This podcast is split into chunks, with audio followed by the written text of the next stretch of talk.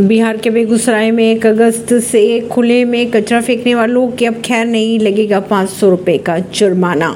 बिहार के बेगूसराय की अगर बात की जाए तो खुले में कचरा फेंकने वालों पर अब पाँच सौ रुपये का जुर्माना लगेगा। बेगूसराय नगर निगम के मेयर के अनुसार एक बैठक में उन्होंने ये बात कही और कहा कि शहर को सुंदर बनाने के लिए एक से पंद्रह अगस्त तक स्वच्छता अभियान चलाया जाएगा। उन्होंने ये भी कहा कि लोगों को जागरूक किया जाएगा या आपका शहर ऐसे साफ़ सुथरा रखा जाए। परवीन सिंह नई दिल्ली से।